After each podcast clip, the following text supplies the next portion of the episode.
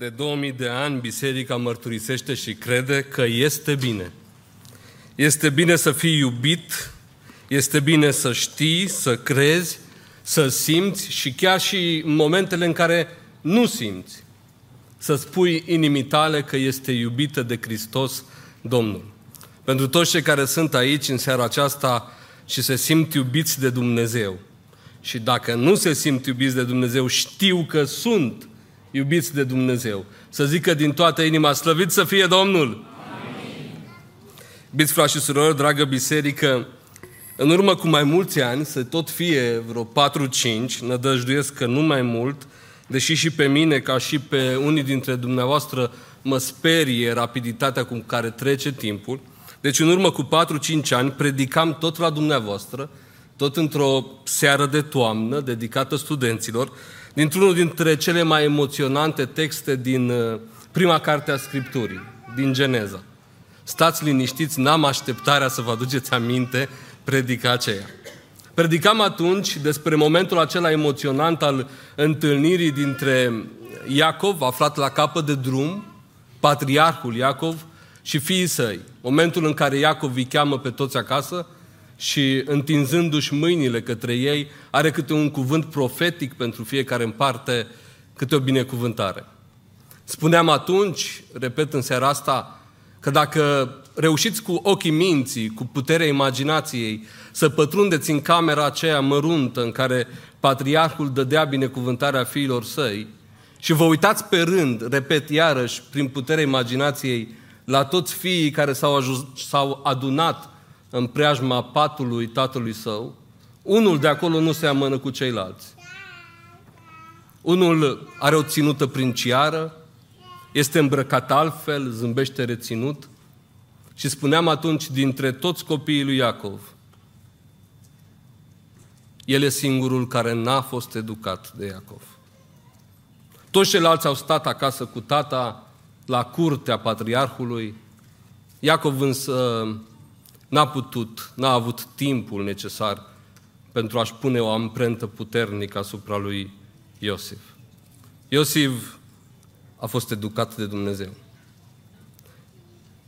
În ziua în care frații săi l-au scos din fântână și l-au vândut caravane de izmaeliți care se ducea către Egipt, îmi place mie să spun în seara asta, plastic, e adevărat, vă rog, îngăduiți-mă, a fost ziua în care Iosif a primit scrisoarea din partea facultății lui Dumnezeu și în scrisoare Dumnezeu îi spunea, te accept la școală, vine. N-a fost ușoară școala. Niciodată școala lui Dumnezeu nu este ușoară. Chiar dacă pe undeva noi avem sentimentul că ar trebui să fie, că doar e a lui Dumnezeu. În seara asta vreau să vă citesc un text în care acest Iosif, care în ziua aceea teribilă pentru el, cu siguranță încărcată de greutate, de durere, de tristețe, ziua aceea în care a fost acceptat la școala lui Dumnezeu, vreau să vă citesc în această seară despre ziua în care a absolvit. Mă gândesc că cei care încep acum studiile sau care le continuă în perioada asta se uită cu speranță la ziua în care vor absolvi. Deci vreau să vă citesc de momentul în care Iosif își primește diploma din partea lui Dumnezeu, un moment de asemenea emoționant. Și pentru a da cinste cuvântului lui Dumnezeu, vă chem să ne ridicăm cu toți în picioare și haideți să ne apropiem de cuvântul pe care îl găsim scris în Geneza, în capitolul 45, vom citi primele 15 versete. Iosif își termină studiile și o face cu excelență. Dar ciudat, înainte de a întinde diploma, Dumnezeu mai dă un examen. Un examen greu, pe care iarăși Iosif îl trece cu brio. Haideți să ascultăm textul. Geneza 45. Iosif nu s-a mai putut stăpâni înaintea tuturor celor ce îl înconjurau și a strigat, scoateți afară pe toată lumea. Și n-a mai rămas nimeni cu Iosif când s-a făcut cunoscut fraților săi. A izbucnit într-un plâns așa de tare că l-au auzit egiptenii și casa lui Faraon. Iosif a zis fraților săi, eu sunt Iosif. Mai trăiește tatăl meu? Dar frații lui nu i-au putut răspunde, așa de încremeniți rămăseseră înaintea lui. Iosif a zis fraților săi, apropiați-vă de mine. Și ei s-au apropiat. El le-a zis, eu sunt fratele vostru Iosif pe care l-ați vândut ca să fie dus în Egipt. Acum, nu vă întristați și nu fiți mâhniți că m-ați vândut ca să fiu adus aici, căci ca să vă scapă viața, m-a trimis Dumnezeu înaintea voastră. Iată că sunt doi ani de când bântuie foametea în țară și încă cinci nu va mai fi nici arătură, nici seceriș. Domnul m-a trimis înaintea voastră ca să vă rămână săvânța vie în țară și ca să vă păstreze viața printr-o mare izbăvire. Așa că nu voi m-ați trimis aici, ci Dumnezeu. El m-a făcut ca un tată al lui Faraon, stăpân peste toată casa lui și cârmuitorul întregii țări a Egiptului. Grăbiți-vă de văsuiți la tatăl meu și spuneți așa a vorbit fiul tău Iosif. Dumnezeu m-a pus domn peste tot Egiptul, coboară-te la mine și nu zăbovi. Vei locui în ținutul Gosen și vei fi lângă mine tu, fiii tăi și fiii fiilor tăi, oile tale și boii tăi și tot ce este al tău. Acolo te voi hrăni, căci nu va mai fi încă cinci ani de foamete și astfel nu vei pieri tu, casa ta și tot ce este al tău. Voi vedeți cu ochii voștri și fratele meu Beniamin vede cu ochii lui că eu însumi vă vorbesc. Istorisiți tatălui meu toată slava pe care o am în Egipt și tot ce ați văzut și aduceți aici cât mai curând pe tatăl meu. El s-a aruncat pe gâtul fratelui său Beniamin și a plâns. Și Beniamin a plâns și el pe gâtul lui. Am îmbrățișat de asemenea pe toți frații lui plângând. După aceea, frații lui au stat de vorbă cu el. Amin. Vă mulțumesc, vă invit să ocupați locurile.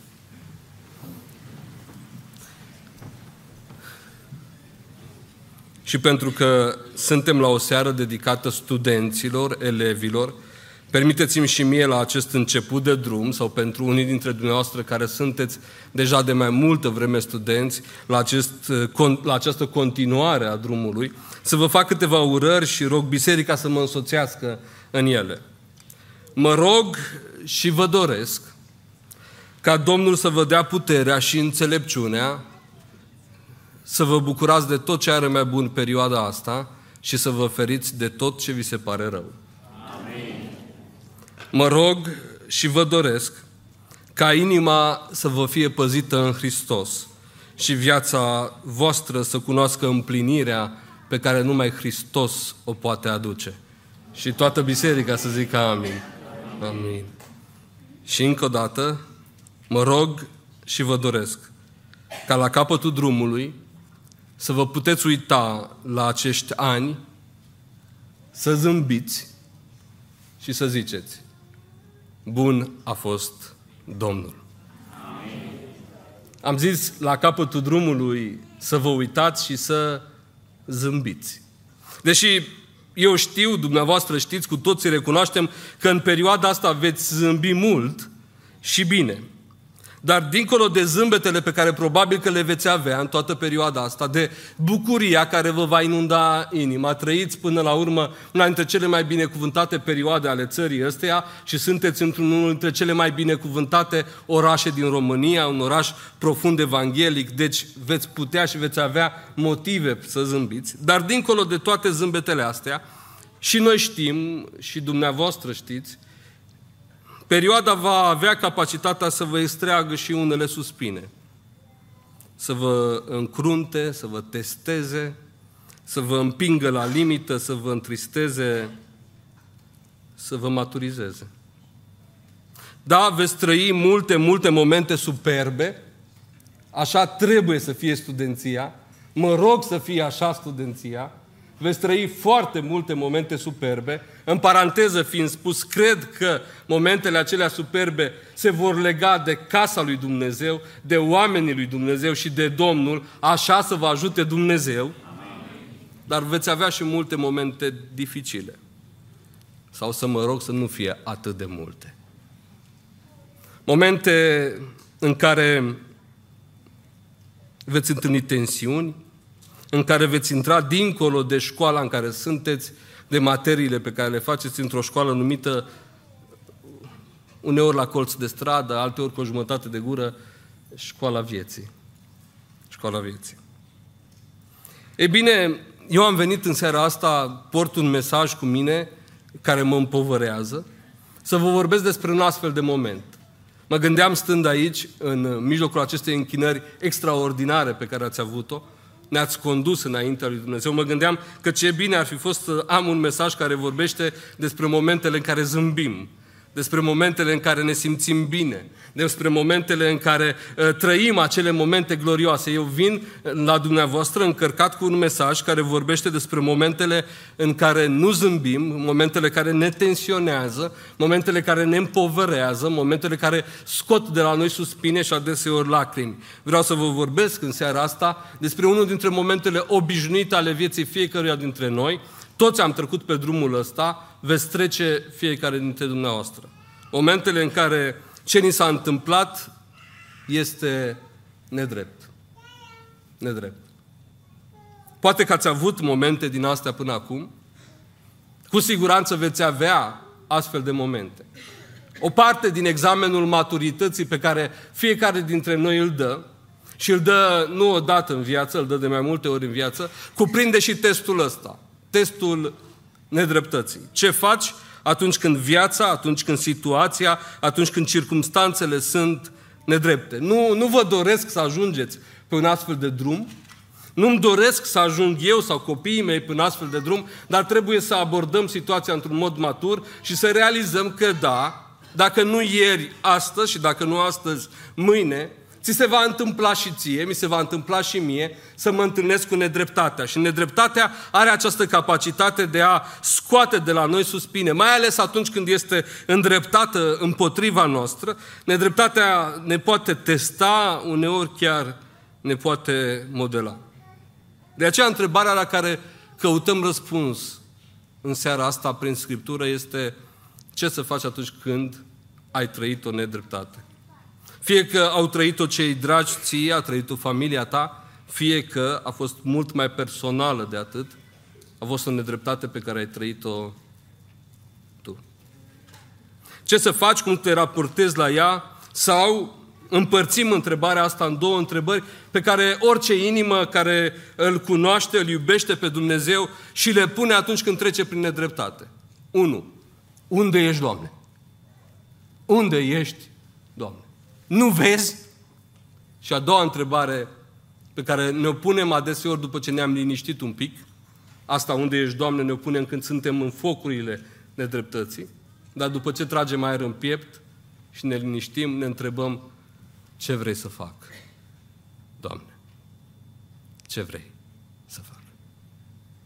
Vă chem în seara asta ca prin puterea imaginației să pătrundem în casa lui Iosif din vechime, să asistăm la acest moment dramatic, puternic, încărcat de semnificație și de spiritualitate din istoria patriarhilor, momentul în care Iosif alege, subliniez cuvintele, mi le aleg cu atenție, Iosif alege să înțeleagă altfel istoria vieții lui, să dea o altă însemnătate nedreptăților pe care le-a trăit și, într-un final, să absolve și ultimul test pe care Dumnezeu îl dă testul iertării celor care i-au comis nedreptate. Trăise multe nedreptăți Iosif. Dacă ne uităm la el, dacă citim acasă istoria lui, cu siguranță cei mai mulți dintre noi o știm aproape pe de rost, trăise multe nedreptări, nedreptăți Iosif. Trăise trădarea oamenilor și rând pe rând cei care au fost aproape pentru, de el, naivul cu visuri mari și până astăzi Iosif fusese trădat de oamenii pe care îi iubise poate, de oamenii pe care îi binecuvântase prin munca lui. Îl trădase frații lui. Ce dură trebuie să fi fost trădarea aceea. Atunci când a ajuns cu mâncare la frații săi, frații săi pornind împotriva lui, urându-l, îl iau și îl aruncă într-o fântână, lăsând să moară acolo. Era o nedreptate. O nedreptate. Era doar un copilandru cu visuri mari. Îl iau din fântână și îl vând unei caravane Era o nedreptate. El, puștanul, să ajungă de vânzare în piața din Egipt, era o nedreptate. Și toate nedreptățile astea se tot cumulează în viața lui Iosif. Ajunge în casa lui Potifar, Dumnezeu binecuvântă prin munca lui, casa stăpânului său, dar într-o zi o femeie care seamănă mai mult cu frații săi face o pasiune nepotrivită pentru el. Este nevoit să fugă și nimeni, și nimeni, nimeni dintre cei care s-au bucurat de binecuvântarea pe care Dumnezeu a dat-o casului Potifar prin munca, prin administrația lui Iosif, nimeni nu zice un cuvânt de apărare în dreptul lui Iosif. E nevoit să ajungă în temniță. Era o altă nedreptate. Chiar și acolo în temniță, paharnicul, deși promite că își va aduce aminte de el, îl uită. Uită binele pe care Iosif i l-a făcut. Meritase toate lucrurile astea? Meritase spatele lor întors? Meritase tăcerea lor complice? Nu. Era o nedreptate.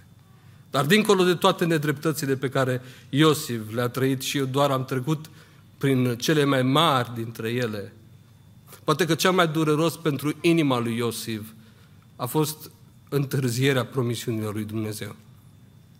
Probabil că puștul ăsta, când a avut mâinile legate și prins în caravana sclavilor care mergea spre Egipt și a dat seama că ceea ce Dumnezeu îi promisese în vis, dintr-o dată s-a făcut nevăzut, s-a spart în țândări, s-a îndepărtat și s-a înfășurat în negură. Încetul cu încetul acele promisiuni care i-au fost dragi inimii lui, promisiuni pe care el le-a pus la piept, promisiuni pentru care și-a câștigat oprobiul fraților săi, promisiunile acelea se îndepărtau de el și fiecare etapă de viață prin care trece, parcă sunt tot mai departe, tot mai departe, tot mai departe. Trebuie să fi fost greu să treacă prin anii ăia, știind că Dumnezeu i-a promis ceva și e atât de departe ce a spus Dumnezeu. Și într-un final Dumnezeu reașează lucrurile, le pune în ordine și în ziua aceea în care, despre care v-am citit, pe care o relatează Geneza 45, Dumnezeu întinde lui Iosif ultimul test. Părea a fi o diplomă, dar era ultimul test pe care trebuia să-l treacă. Dumnezeu pare, îi spune lui Iosif, copilul meu, mai ai de împlinit o parte din drum. Trebuie să-ți ierți, frații. Trebuie să dai un alt sens tuturor nedreptăților pe care le-ai trăit. Trebuie să lași ca lacrimile să-ți curățească și să-ți vindece sufletul. Părea o nedreptate în sine, toată cererea aceea. Trebuia să decidă.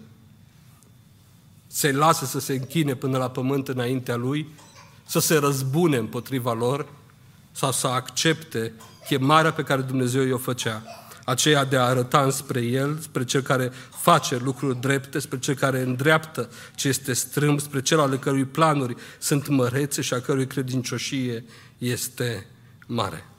Vă rog să nu-l luați ușor pe Iosif și să nu luați ușor momentul ăsta. Numai cel care a trăit nedreptăți fără număr știe cât de greu, cât de dificil este să ajungi să oferi o astfel de iertare. Să nu-l luați ușor pe Iosif. Lacrimile despre care textul vorbește nu odată subliniază greutatea care era pe inima lui Iosif. Cât de complicat era să facă lucrul ăsta. Și totuși Iosif decide să ierte. Absolvind, zic eu, cu excelență școala lui Dumnezeu. Cum ajunge aici? Asta e marea noastră problemă. Cum ajungi aici? Având inima întoarsă către Dumnezeu, neumplută de cinism, de răutate, de gânduri de răzbunare. Cum ajunge aici, având sufletul curățit de Duhul lui Dumnezeu, ne lăsând ca nedreptățile, problemele, momentele în care oamenii te-au dat la o parte, te-au trădat, te-au junghiat pe la spate, cum ajunge aici? Momentele în care profesorii au trecut peste dreptul tău, cum ajunge aici? Momentele în care oamenii care nu meritau jobul acela l-au primit și tu nu l-ai primit, cum ajunge aici? Momentele în care cum reușești să treci peste momentele în care te-ai dus ca un naiv, să te-ai prezentat ca un naiv la examenul acela, fără să știi că jobul era deja dat, cum ajunge aici? Ne lăsând ca nedreptățile să-ți fure inima, să-ți înjosească, să-ți calce în picioare inima și cugetul transformându-te într-un om care își duce mai departe nedreptățile, răzbunările. Ajunge aici, răspunzând corect la două întrebări. Ce face Dumnezeu și ce trebuie să fac eu? Să le luăm pe rând. Ce face Dumnezeu atunci când are loc un act de nedreptate? Fie că nedreptatea aceea are loc pe holurile facultăților, fie că nedreptatea aceea are loc în corporații, fie că nedreptatea aceea are loc între vecini, are loc în familie, fie că nedreptatea aceea are loc oriunde v-ați putea închipui. Ce face Dumnezeu? Nedreptatea are această capacitate de a ne orbi, de a ne paraliza în toate domeniile vieții și de a lăsa activă în viața noastră doar plângerea de milă și judecata aspră îndreptată împotriva celor care au îndrăznit să comită nedreptăți. Uneori profesori, colegi, șefi, părinți. Și toate aceste forțe ne calcă în picioare inima, ne o deformează, ne o schingiuiesc, ne o amăresc. Cum scăpăm de asta? Uitându-ne la ce face Dumnezeu. Și ce face Dumnezeu? Și luăm la rând viața lui Iosif. 1. Dumnezeu își întinde bunătatea. Atunci când are loc un act de nedreptate, ce repede concluzionăm noi că dacă n-am primit binecuvântarea pe care ne-am dorit-o, înseamnă că n-am primit nicio binecuvântare că ce repede suntem focalizați pe lucrurile care ne lipsesc, pe lucrurile care, pe care ni le-am dorit și pe care nu le-am primit și ce repede uităm toate celelalte lucruri cu care Dumnezeu continuă să binecuvânte viața noastră. Înainte de a vărsa multe lacrimi pentru nedreptatea pe care o trăim, trebuie să încercăm să ne privim mai atent viața. Nu cumva suntem, că suntem încă însoțiți de bunătatea lui Dumnezeu? Chiar dacă trecem prin nedreptate? Nu cumva Dumnezeu încă străpunge viața noastră cu dragostea și bunătatea Lui? Uitați-vă la viața lui Iosif. Iosif fusese trădat și vândut de frații săi, vândut într-o piață, cumpărat de Potifar. Toate sunt tragedii și nedreptăți. Dar permiteți-mi să subliniez în seara asta – sunt tragedii și nedreptăți aflate în mâna celui ce știe să binecuvânte în mijlocul tragediei. Am crezut că toată biserica va zice amin. amin. Nu știu despre dumneavoastră, dar vă spun despre mine. Când trec prin tragedie, prin nedreptate, vreau să știu că Dumnezeu poate să mă binecuvânte în mijlocul tragediei și nedreptății. Vreau să știu că bunătatea lui Dumnezeu nu s-a oprit, că Dumnezeu n-a închis robinetul binecuvântărilor sale, că bunătățile sale continuă să se înnoiască și îndurările sale încă n-au ajuns la capăt pentru mine. Asta spun în seara asta. Atunci când are loc un act de nedreptate, oamenii se îndreaptă spre Dumnezeu acuzator, uneori uh, uh, furioși și întreabă, Doamne, unde ești? Nu vezi? Bai acolo Dumnezeu și vede și vreau să spun în seara asta ce face. Își întinde bunătatea peste tine. Nu, nu s-ar putea să nu dea la o parte nedreptatea aceea. S-ar putea să nu egaleze meciul. S-ar putea să nu intervină și să dea de pământ cu oamenii care au îndrăznit. Nu! Dar s-ar putea să continue. S-ar prea putea să continue să te binecuvânte. Uitați-vă la viața lui Iosif. Îl vând frații săi. Și cu toate astea, ajunge în casa lui Potifar Și știți ce spune textul că se întâmplă acolo? Capitolul 39, versetul 2. Domnul a fost cu Iosif, așa că toate îi mergeau bine. El locuia în casa stăpânului său egipteanul. Stăpânul a văzut că Domnul era cu el și că Domnul făcea să-i meargă bine ori de ce se apuca. Iosif a căpătat mare trecere înaintea stăpânului său, care l-a luat în slujba lui, l-a pus mai mare peste casa lui și a încredințat tot ce avea. De îndată ce Potifar l-a pus mai mare peste casa lui și peste tot ce avea. Vă rog să subliniați cuvintele. Domnul a binecuvântat casa egipteanului din pricina lui Iosif. Și binecuvântarea Domnului a fost peste tot ce avea el, fie acasă, fie la câmp. Vreau să vă întreb, se oprise nedreptatea din viața lui Iosif? Rezolvase Dumnezeu pe toți cei care au îndrăznit să comită nedreptăți? Nu.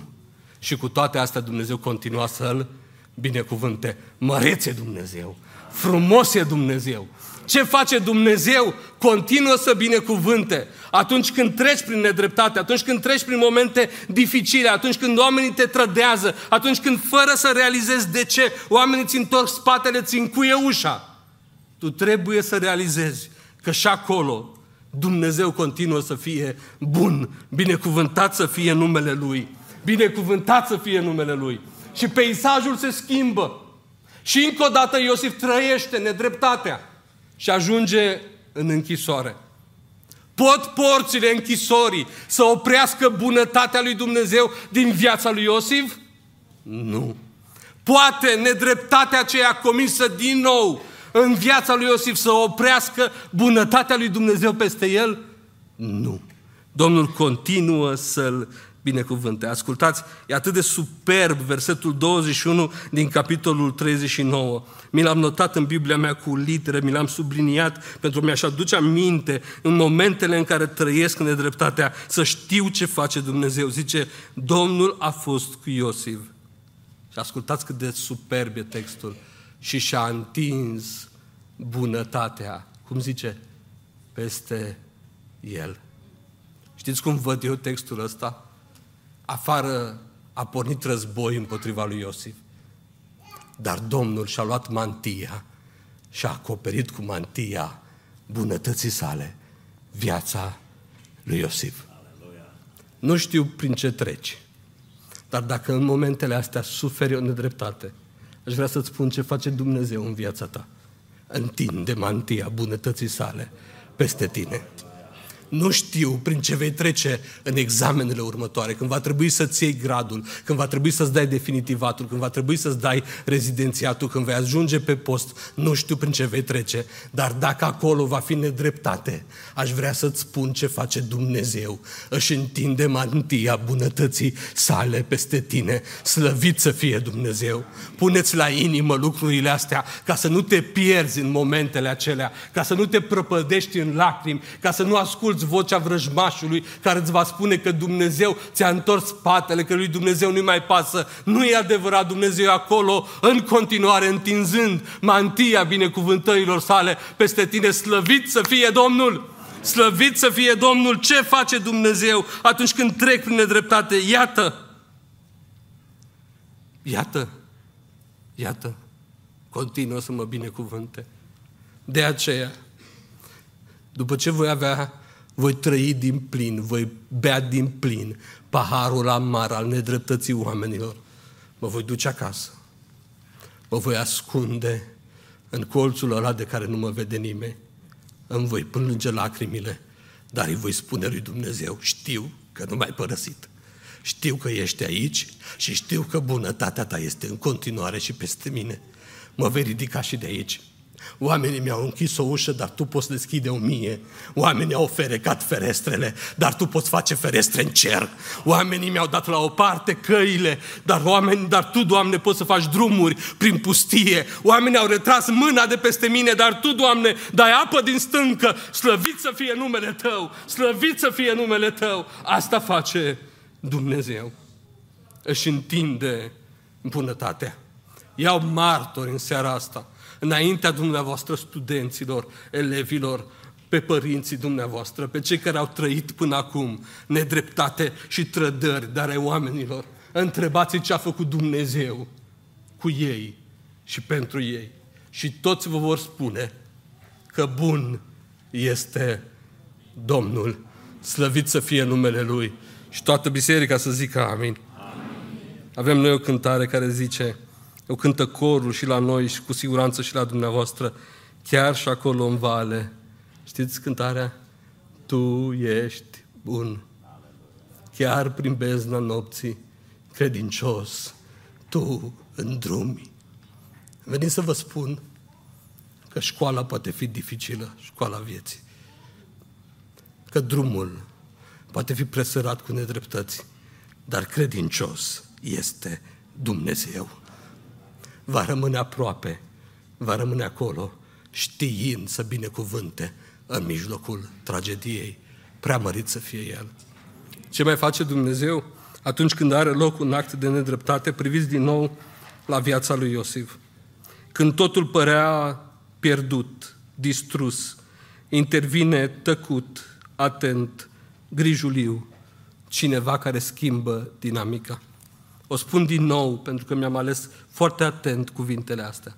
Când totul părea pierdut, intervine tăcut, atent, grijuliu, cineva care schimbă dinamica. Vă întreb pe dumneavoastră, când a fost aruncat în groapa aceea, în fântâna aceea secată de către frații săi, putea să moară acolo? Asta era intenția. Dar s-a întâmplat să treacă pe acolo o caravană. S-a întâmplat. Vă întreb pe dumneavoastră, în piața din Egipt, când veneau să cumpere sclavii, putea ca înaintea lui Potifar, în dreptul lui Iosif, să se oprească un stăpân de galere, să se uite la mușchi băiatul, băi, ești tânăr, vreo două luni reziști, după aia te aruncăm în mare. Putea? Putea. S-a întâmplat să treacă pe acolo Potifar. Și l-a luat la casa lui. Vă întreb pe dumneavoastră, când a ajuns în închisoare, putea ca în închisoare să fie bătut, schinjuit, violat, nenorocit? Putea. Dar s-a întâmplat să-l placă stăpânul închisorii. Nu remarcați un model, un obicei? Când se coboară prea jos, prea jos, cineva intervine, tăcut, atent, grijuliu și schimbă lucrurile. Ne spunem adeseori că întâmplarea este modalitatea lui Dumnezeu de a rămâne anonim. Nu există o întâmplare. Există doar un Dumnezeu care privește înspre ai Lui și care îi are pe ai Lui tot timpul în atenție. Un Dumnezeu care știe să păstreze echilibrul, un Dumnezeu care știe să aducă în viața oamenilor săi, copiilor săi, doar atât cât pot să ducă. Nu mai mult de atât.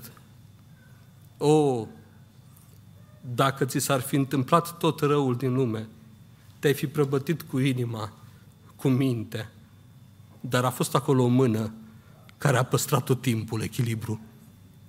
Când ai coborât în vale, în durere, în necaz, în trădare, puteai să te nenorocești de tot, dar a fost acolo o mână. Poate tu în seara asta nu recunoști, dar părinții tăi recunosc asta. A fost acolo o mână care a știut să păstreze echilibrul. Ce face Dumnezeu, întreabă oamenii adeseori, mai ales dorindu-și ca Dumnezeu să egaleze, dorindu-și ca Dumnezeu să se răzbune, dorindu-și ca Dumnezeu să dea de pământ cu cei care au îndrăznit să le facă răul. Ce face Dumnezeu? Îți spun în seara asta ce va face Dumnezeu când treci prin nedreptate, când treci prin trădarea oamenilor. Dumnezeu este acolo, păstrându-te în mâinile sale.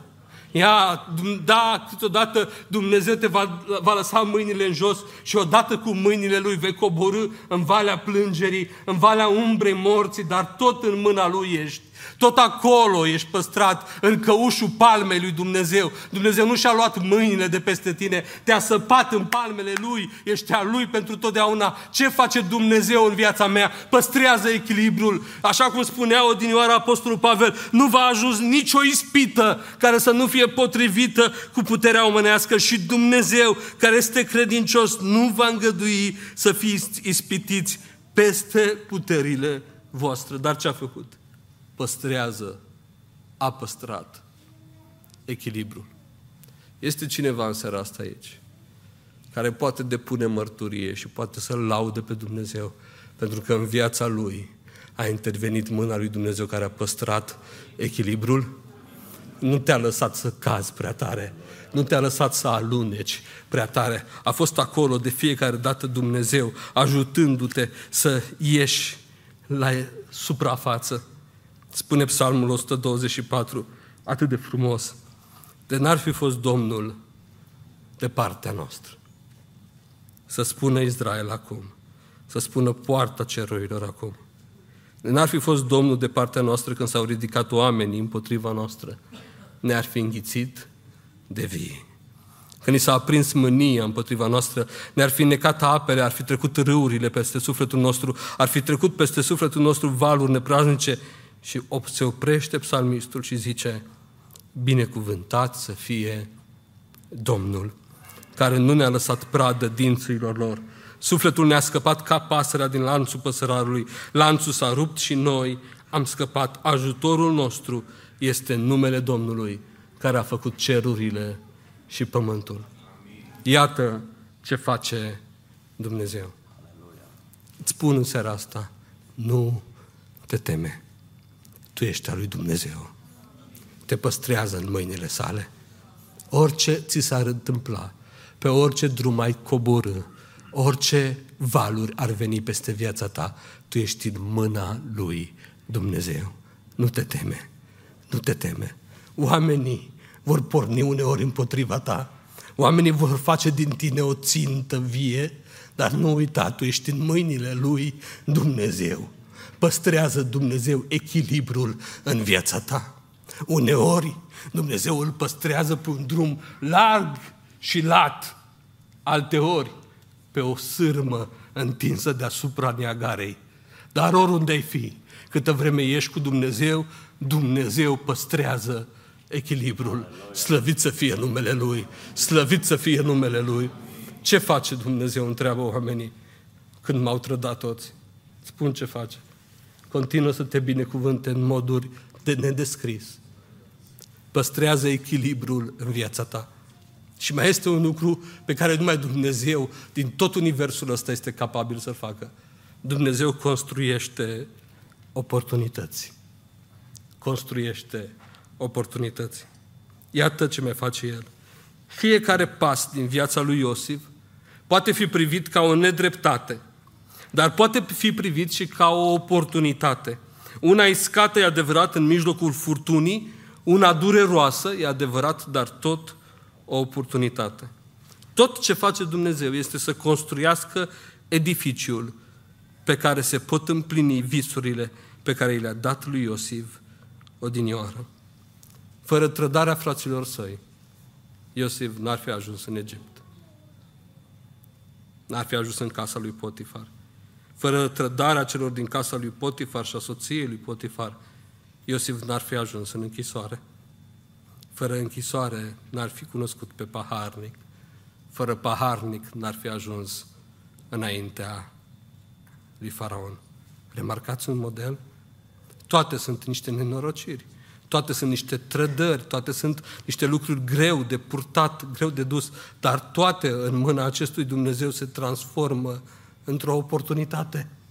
Dumnezeu ia lucrurile rele, ia lucrurile grele, ia lucrurile care au scos suspine lui Iosif, ia lucrurile care au stănit lacrimi lui Iosif și le întoarce înspre bine, înspre binecuvântare.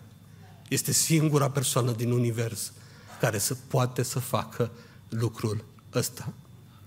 Vă spun ca experiență personală și cu siguranță fiecare dintre dumneavoastră puteți certifica și în viața dumneavoastră acest lucru. Cele mai mari binecuvântări ale vieții mele au venit când oamenii mi-au trântit ușa în față. Cele mai mari binecuvântări au venit când Dumnezeu m-a găsit la colțul ușii, plângând că ușa s-a închis pentru mine. Și de acolo mărețul Dumnezeu a luat lucrurile și le-a schimbat înspre bine. Aleluia. Pentru că asta face Dumnezeu. Construiește oportunități. E adevărat, când te uiți de departe la ele, sunt niște lucruri grele de purtat, nimeni nu le-ar vrea pentru sine, nimeni nu i-ar zice lui Dumnezeu, sunt gata să mă duc pe drumul ăsta. Dacă te, însă te apropii, tot mai mult, tot mai mult și pui microscopul pe ele, constați că în toate este degetul lui Dumnezeu care le schimbă, le transformă, le modifică în așa fel încât ele din rău care erau să se transforme în bine. Iată și sensul pe care Iosif le dă tuturor lucrurilor pe care le-a trăit Iosif în ziua aceea când îi avea pe frații săi și iartă pe frații săi. Nu le zice, a, nu știu ce ați vrut voi. Le zice, voi ați vrut să-mi faceți răul. Dar, zice, Dumnezeu a folosit răul vostru și l-a întors spre bine. Dumnezeu a luat răul pe care voi ați vrut să-l faceți și a construit din el o șansă pentru viață. Dumnezeu face lucrurile astea. De aceea să nu te pierzi cu inima, de aceea să nu te pierzi în noianul suferințelor și al lacrimilor, de aceea să te întorci înspre Dumnezeu și să zici, eu știu că pot folosi și momentele astea grele pentru mine spre slava numelui Tău și spre binecuvântarea mea. Eu știu că ești un astfel de Dumnezeu, eu știu că ești credincios, eu știu că ești drept, dar mai știu și că ești atot puternic. Dumnezeu, nimic care pătrunde în mâna ta nu poate fi lăsat la fel. Tu schimbi răul înspre bine, binecuvântat să fie numele tău. Este cineva aici care a trăit asta? Este cineva aici care a trecut pe drumul ăsta? Căruia i s-a întâmplat lucruri grele, rele și din ele a răsărit o floare extraordinară a binecuvântării? O, oh, de câte ori mi-am trecut pe aici. Mărit să fie Dumnezeu mărit să fie Dumnezeu. Ce face Dumnezeu? Atunci când vrei să celebrezi bunătatea lui Dumnezeu, repet, atunci când vrei să celebrezi bunătatea lui Dumnezeu, uite-te în ani, uite-te la binecuvântările pe care Dumnezeu le dă perioadelor largi din viața ta.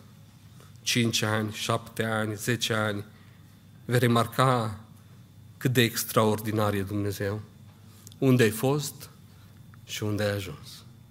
Când însă vrei să supraviețuiești zilei, nedreptăților, pune microscopul pe fiecare zi din viața ta, vei vedea cum se mișcă Dumnezeu. În continuare acolo, în continuare prezent, binecuvântându-te, păstrând echilibrul în viața ta, fără să facă mult scandal, fără să fac, să ridică, să ridice vocea, fără să pară că, uite aici, fără să strige, uite aici sunt, tăcut, atent și extraordinar de grijuliu. Este acolo în viața ta, în fiecare clipă, în fiecare oră a vieții tale, păstrând echilibrul. Ascultat de curând un podcast al unei femei care a suferit, o suroră, soră care a suferit teribil de mult și a mormântat și soțul și doi fii. Știți ce spunea despre Dumnezeu? M-a, m-a străpuns la inimă treaba asta. Zicea, Dumnezeu m-a răsfățat. Cum poți să zici asta? În fața a ceea ce se pare o nedreptate pe care nu o poți uita și ierta. Cum să zici că Dumnezeu m-a răsfățat? Știți cum? A luat microscopul și l-a pus adânc peste viața ei și a remarcat cum se mișcă Dumnezeu, păstrând echilibrul în viața ei, continuând să o binecuvânte și construind din toate oportunități. Nu te teme, îți spun din nou, cu tine este Dumnezeu, cu al său har și cu a sa iubire de oameni, preamărit să fie numele Lui. Ce face Dumnezeu? Iată, asta face Dumnezeu. Noi am vrea să facă altceva. Când avem de-a face cu nedreptate, am vrea ca Dumnezeu să intervină rapid, să-i pună la punct pe cei care au îndrăznit. Avem o agendă personală pe care suntem gata să îi impunem și lui Dumnezeu.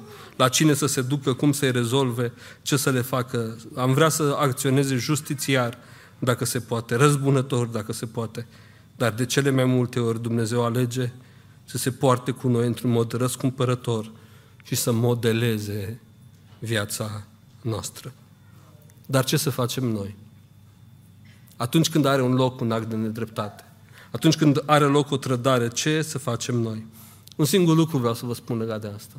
Un singur lucru avem noi de făcut. Dumnezeu e ocupat Dumnezeu atunci când are loc în nedreptate, Dumnezeu este ocupat, Dumnezeu păstrează echilibru, continuă să binecuvânte, Dumnezeu construiește oportunități, întoarce lucrurile rele spre bine. Dumnezeu e ocupat. Ce să fac eu însă? Un singur lucru. Rămâi cu Dumnezeu. Rămâi cu Dumnezeu. Am crezut că toată biserica vă zice amin. Știți că avem nevoie, acest rămâi cu Dumnezeu nu este doar un dicton, nu este un slogan, el trebuie să fie o rugăciune. Pentru că uneori, mai ales când vine de dreptatea, greu ne este. Uneori parcă atât de multe voci caută să ne rupă, să ne smulgă din atenția lui Dumnezeu. De aceea, rămâi cu Dumnezeu este o rugăciune. Și zic, rămâi cu Dumnezeu și toată biserica să zică amin. Amin. Ce să facem noi? Rămâi cu Dumnezeu. Prețuiește relația cu Dumnezeu. Nu o trăda, nu, nu întoarce spatele lui Dumnezeu. Oamenii te pot trăda, lucrurile îți pot fi luate. Viața poate să fie dureroasă. Ce n-am, n-am voie să pierd niciodată este relația cu Dumnezeu. Pot pierde jobul ăsta, pot pierde examenul ăsta, pot, pot să renunț la drumul ăsta, la cariera asta, dar nu pot renunța la Dumnezeu. Nu pot renunța la El. Nu-l pot trăda pe el. Și asta este, dacă vreți, metafora vieții lui Iosif. El spune în mod constant, prin felul în care trăiește, prin lucrurile pe care le alege, spune în mod constant, nu renunț la Dumnezeu.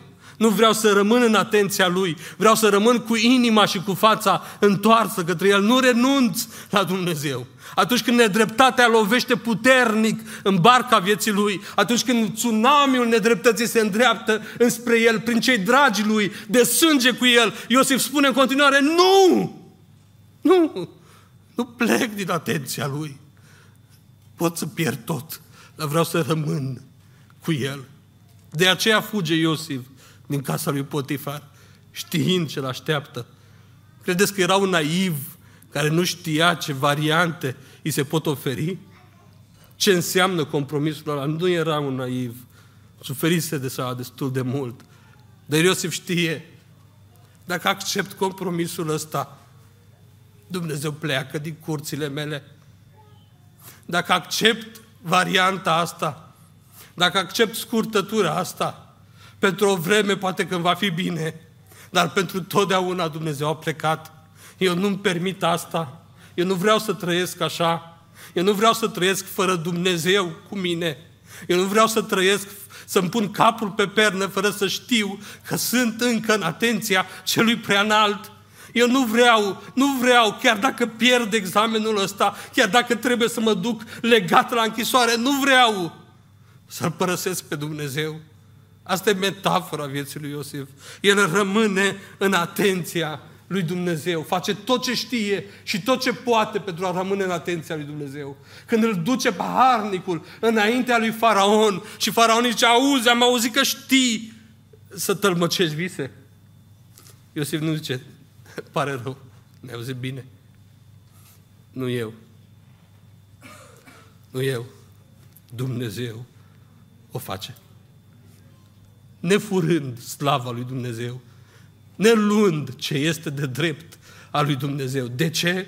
Pentru că prețuiește relația cu Dumnezeu. Ce trebuie să fac eu? Să prețuiesc relația cu Dumnezeu. Cum o pot face practic? Două, trei gânduri vreau să vă spun rapid. Unu, respectă regulile lui Dumnezeu. Mă iubiți dacă veți păzi poruncile mele. Știu, poate părea nepotrivit, nepopular să spun asta, dar trebuie să vă spun. Poruncile și regulile lui Dumnezeu rămân valabile când totul îți merge bine și rămân valabile când nimic nu merge bine. Rămân valabile când drumul tău prin viață este extraordinar și când toate par să se alinieze spre avantajul tău. Și rămân valabile când toate au pornit împotriva ta. Respectă regulile lui Dumnezeu. Și zic, Doamne, ajută-ne. Am descoperit și tot o subliniez în biserica în care slujesc, în locurile în care ajung. Am descoperit acest adevăr pe care l-am pus la baza vieții mele și îl spun peste tot. Domeniul din viața noastră care nu este atins și transformat de cuvântul lui Dumnezeu. Este domeniul în care vom cunoaște dezordinea și, în ultimă instanță, suferința. Orice domeniu, relațiile noastre, felul în care învățăm, felul în care ne dăm examenele, toate trebuie trecute prin filtrul lui, cuvântului lui Dumnezeu. Toate trebuie supuse cuvântului lui Dumnezeu. Dacă nu voi supune felul în care îmi dau examenele cuvântului lui Dumnezeu, adică respectând regulile lui, adică fiind onest până la capăt, dacă n-am știut, n-am știut, nu copii. Dacă nu voi respecta regulile lui Dumnezeu, domeniul acela va cunoaște dezordine și, în ultimă instanță, suferința. Respectă regulile lui Dumnezeu. Cum să-L păstrez pe Dumnezeu în curțile mele? Iubindu-L, păzindu-i poruncile. Doamne, ajută-ne! Și, cât, și într-o societate în care pare ușor că faci lucrul ăsta și într-un oraș cosmopolit ca Timișoara, unde pare greu să faci lucrul ăsta, regulile lui Dumnezeu rămân valabile. Doamne, ajută-ne! Doi, slujește în continuare. Slujește în continuare. Există un moment extraordinar de frumos din viața lui Iosif, momentul în care ajunge în închisoare și textul ne spune, capitolul 40, versetul 6 și 7, după ce ajunge în închisoare, Iosif se uită la cei care erau acolo împreună cu el și la un moment dat îi vede, într-o zi îi vede triști și întreabă, pentru ce aveți fața posomorâtă? Este extraordinar, Iosif, cum face treaba asta. Trăise atâta nedreptăți până în punctul ăla. Putea să se uite la ei și să nu-i remarce, știți? Nu mă interesează pe mine de nimeni, eu îmi plâng amarul și lacrimile. Dar Iosif nu e așa. Putea să se uite la ei și să întrebe, sunteți triști? Da, și eu. Hai de mine, ce ați pățit? A, dar nu spune, stați să vă spun eu întâi cât am pățit eu. Sunteți depresivi, bun venit în clubul depresivilor. Eu sunt șef aici, la depresivi. Eu am trăit cele mai mari nedreptăți, care mi-au smuls cele mai mari lacrimi și mi-au adus cele mai împovărătoare depresii. Dar Iosif nu este așa. Iosif știe să slujească și când nedreptatea îl copleșește. Știe să se uite în ochii oamenilor, știe să-i prețuiască. Nu cred că pot sublinia de ajuns. Când de important este slujirea, atunci când nedreptatea pare că te paralizează. Vino aici și slujește biserici. Vino aici cântă împreună cu grupul de închinare. Vino aici și împlică-te în departamente și atunci când tot ce este în tine strigă să fugi, să te încui în cameră și să bocești, vino și slujește. În mijlocul slujirii tale într-o zi te va întâlni Dumnezeu, te va întreba ce faci. Slujești. Am venit să îndrept viața ta. Am venit să pun balsam pe rănile tale. Am venit să-ți vindec sufletul. Slujiți lui Dumnezeu.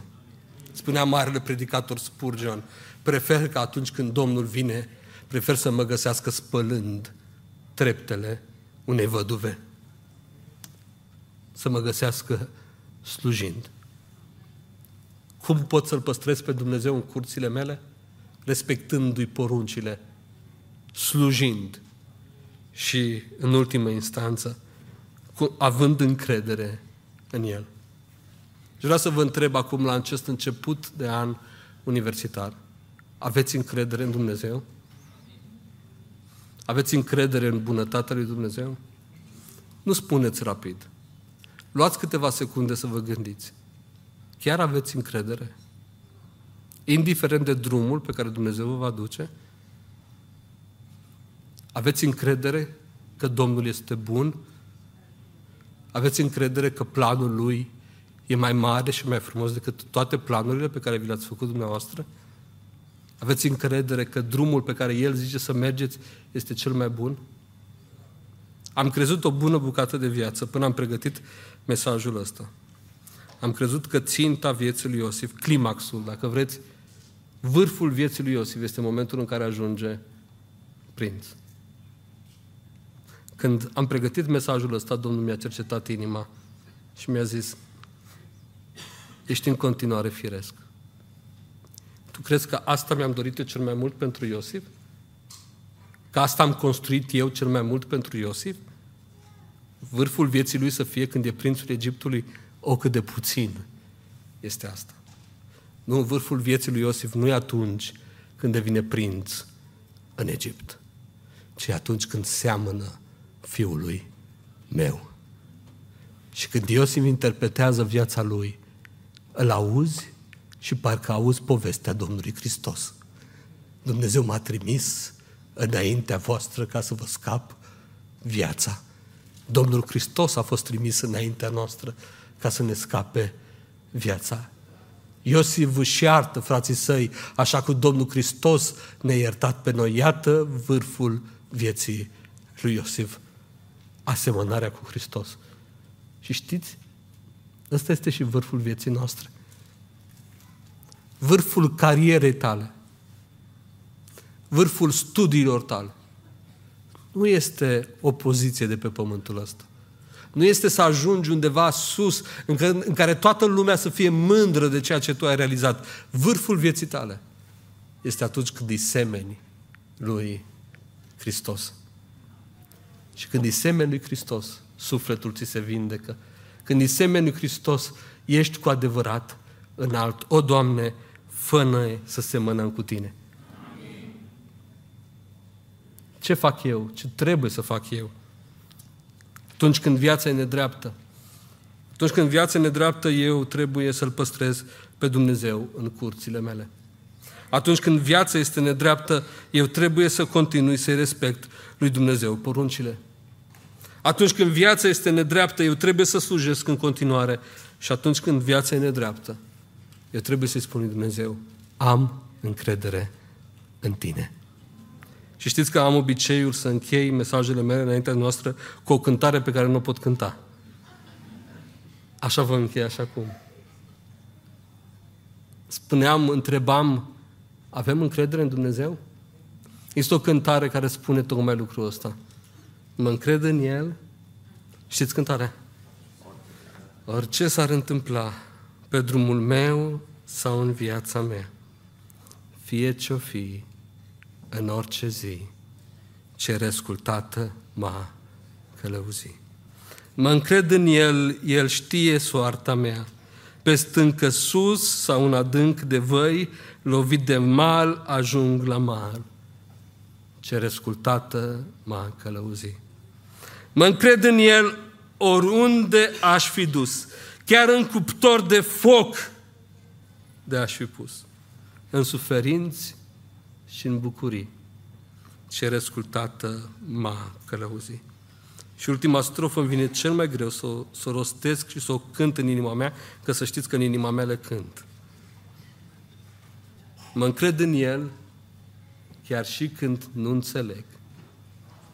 Și nedreptatea smulge de la mine adeseori acest nu înțeleg. Eu voia Lui întotdeauna leg. Căci doar așa în slava sa, cerescul Tată m-a călăuzit. Și revin. Ce face Dumnezeu când viața e nedreaptă? Își întinde bunătatea, păstrează echilibrul și construiește oportunități. Ce trebuie să fac eu? Să rămân atent și să păstrez relația cu El. Și zic, Doamne, ajută-ne și toată biserica zice, Amin, amin, amin.